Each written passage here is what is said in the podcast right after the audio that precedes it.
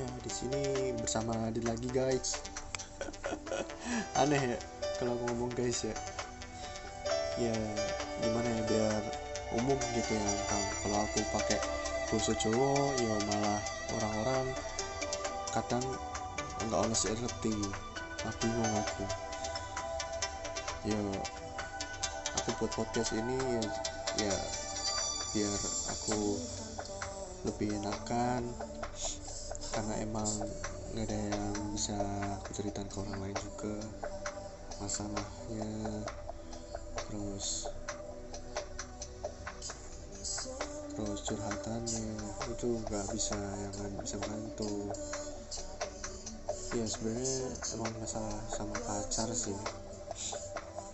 Gimana ya awalnya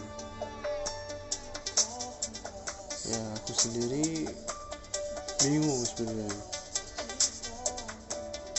Aku sendiri udah jujur udah berusaha keras terus aku juga diam-diam melakukan perencanaan. Eh, perencanaan terus mencoba untuk yang terbaik untuk dia terus berubah demi dia. Juga aku perencanaan tentang pernikahan baik sebelum dan sesudah. Maksudnya itu perencanaan sebelum itu kayak misalkan aku harus nyiapin resepsi lah akadnya lah mahar atau cincin. Terus aku harus mikirin biayanya juga. Karena aku nggak nggak bisa istilahnya nekat gitu langsung eh, ini ini ini ini tanpa aku pikirin gitu. Ya paling enggak kan ada apa sih kayak perencanaan matang gitu. Kalau misalnya harganya bisa lebih di bawahnya malah bagus gitu. Tapi kalau tiba-tiba di atasnya kan kita bisa kaget udah tahu harga-harganya di masing-masing tempat kan kayak dokumentasi, prewedding, catering, terus biaya-biaya lainnya, MUA atau makeup artis ya, makeup artis tahu harganya. Jadi nggak kaget gitu, tiba-tiba kok loh kok nemu harganya beda gitu. Ya setidaknya kan ada kasarannya lah. Gitu biar ke depannya lebih matang. Terus kenapa aku juga mikirin kehidupan sesudah menikah tuh karena pernikahan itu sakral gitu. Bukan bukan tentang uh, menggabungkan kamu sama aku tok enggak. Itu tuh menggabungkan keluargaku sama keluarganya dia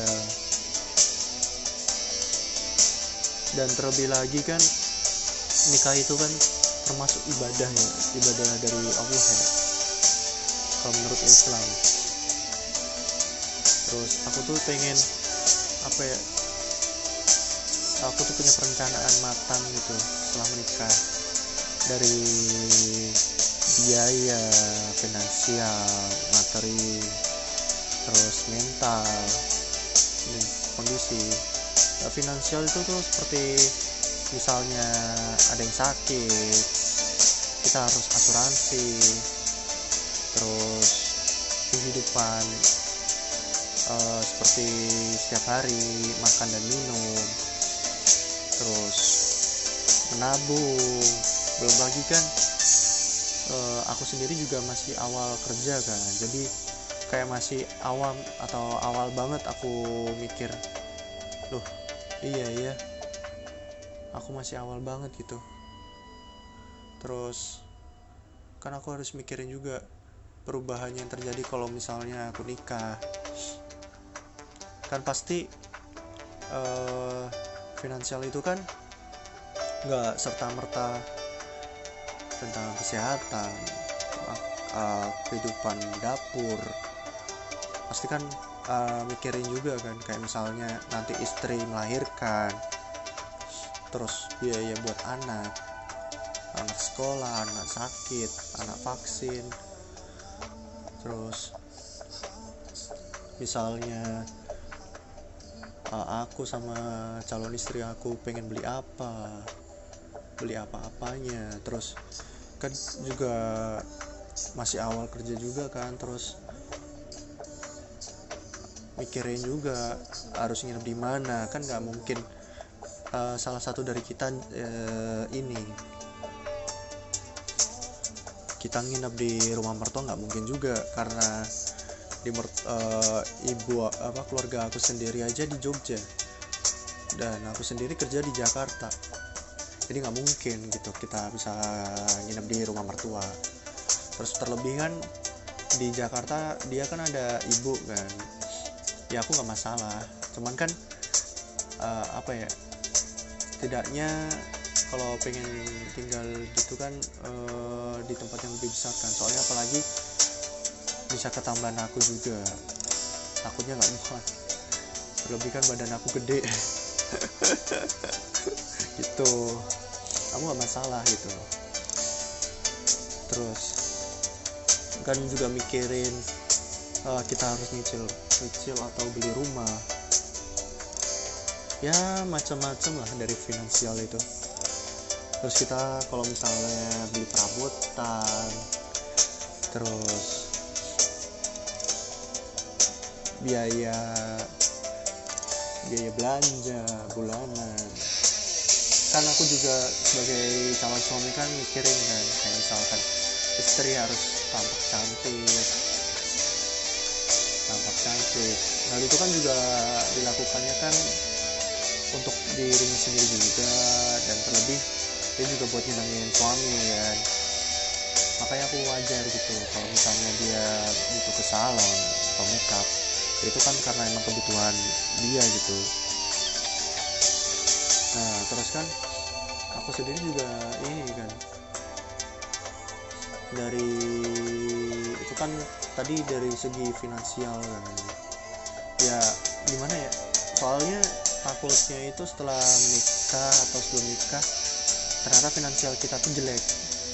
Ya kan? Terus uh, pada suatu waktu aku mikir kan terus dapat nih cerita dari teman teman kerja gitu kan. Itu mereka nikah muda dan ternyata mereka pekerjaannya emang uh, lagi nggak baik sedang buruk-buruknya sekali. Terus penghasilan mereka nggak ada yang uh, bisa ini menutupi. Jadi mereka tinggal di tempat kosan gitu kan. Terus pada suatu waktu ternyata emang rezeki itu udah ada yang ngatur gitu. Jadi aku mikirnya itu sekarang uh, oke okay lah. Jadi paling enggak kan kita ada simpanan lah kalau untuk finansial. Uh, terus kalau nikah itu kan atau itu kan sebagai ibadah ya. Terus ya gara-gara temenku temen kerjaku ini ngomong nikah aja nggak apa-apa nanti nanti ini kok rezeki udah udah ada yang ngatur. Nanti ada aja gitu rezeki datang. Tenang aja udah nggak apa-apa. Nanti dipandu kok. Nah, setelah itu aku kayak tenang gitu. Terus dari finansial ya ada pegangan lah kalau menurutku. Tetepan ya karena emang sangat riskan ya finansial itu baik di kehidupan sebelum nikah sama sesudah menikah itu nah yang jadi pertanyaannya adalah mental. Mental. Soalnya kenapa mental itu harus kita perhatikan? Ya gimana ya? Kita ini kan kayak uh, suami istri besok kan. Terus mikir oh iya. Pagiku melihat suami pagiku melihat istri. Terus belum lagi kan lepas uh, lepas dari keluarga terus lepas dari tanggung jawab keluarga juga kan. Jadi kayak kemungkinan kita harus membiasakan diri baik dari sifat buruknya terus kelakuannya kita kan juga harus memaklumin kan. Kita harus memaklumin terus kita harus menerima. Karena emang dia pilihan kita gitu loh. Jangan ada keraguan lagi. Gitu. Kalau dari aku emang nggak ada keraguan. Aku emang udah menerima banget semua sifat-sifatnya semua kelakuannya. Karena emang masih bisa aku terima gitu. Selama dia nggak uh, berbuat ulah lah ke keluargaku aku masih aman gitu. Aku mau lebih ke ini sih kayak ya aku terima kamu gitu loh udah. Ya emang mental aku sendiri juga belum dewasa sebenarnya. Masih kekanakan kadang-kadang. Masih kekanak-kanakan terus masih egois masih ngambekan terutama. Ngambekan ini yang susah emang. Harusnya ya emang aku yang harus paling sabar sih. Terus ngambekan terus. Kalau ngomong harus dipikir dulu jangan langsung ceplos. Nggak terlangsung kena emosi. Terus jadi bingung.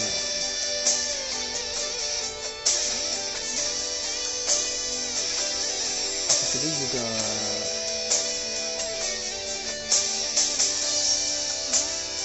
kadang masih memikirkan hal-hal yang sangat rumit gitu. Aku sendiri juga udah nggak pernah ma ini ya uh, istilahnya. Apa ya? Udah skip ya. Lupa aku guys. Cuman yang penting adalah mental emang harus dipersiapkan baik-baik. Karena itu emang yang bakalan uh, menjadi bumerang juga. Karena takutnya tiba-tiba calon istri kaget atau aku yang kaget lihat tingkah lakunya tapi emang kalau misalnya udah nikah kan kita harus menerima gitu. Karena bagaimanapun kan uh, dia ini istri aku terus uh, dia nganggap aku suaminya. Jadi paling nggak kita harus menerima. Gak boleh ada kata ih kamu apa ini itu nggak boleh. Ya maksudnya lebih dikurangin sih. Bukan diubah tapi dikurangin aja. Dikurangin. Karena berubah seutuhnya itu kita nggak bisa berubah seutuhnya. Karena perubahan itu emang kadang kita butuh waktu yang lama gitu. Dan terlebih kalau misalnya ada yang sifat yang buruk atau yang kelakuan yang aneh itu kan kita bisa mengurangi sedikit demi sedikit gitu loh. Kita harus lebih sadar diri dan mawas diri dan introspeksi diri gitu hal itu itu mungkin itu aja kali ya yang si pengen ngomongin ya. Masalah si doi.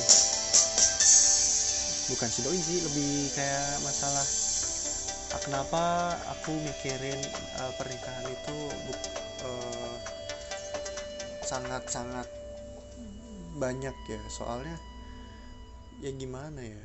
Itu kan sekali dalam seumur hidup kan takutnya itu sekali seumur hidup dan aku harus istilahnya memberikan kesan baik kesan terbaik untuk istri untuk keluargaku untuk keluarganya dia. Karena ya itu kan bakalan dikenang selama seumur hidup gitu.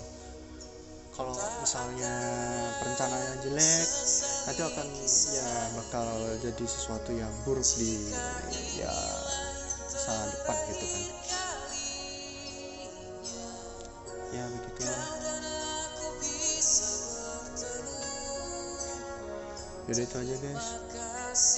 Sedih aku. Tanya hati. Bye bye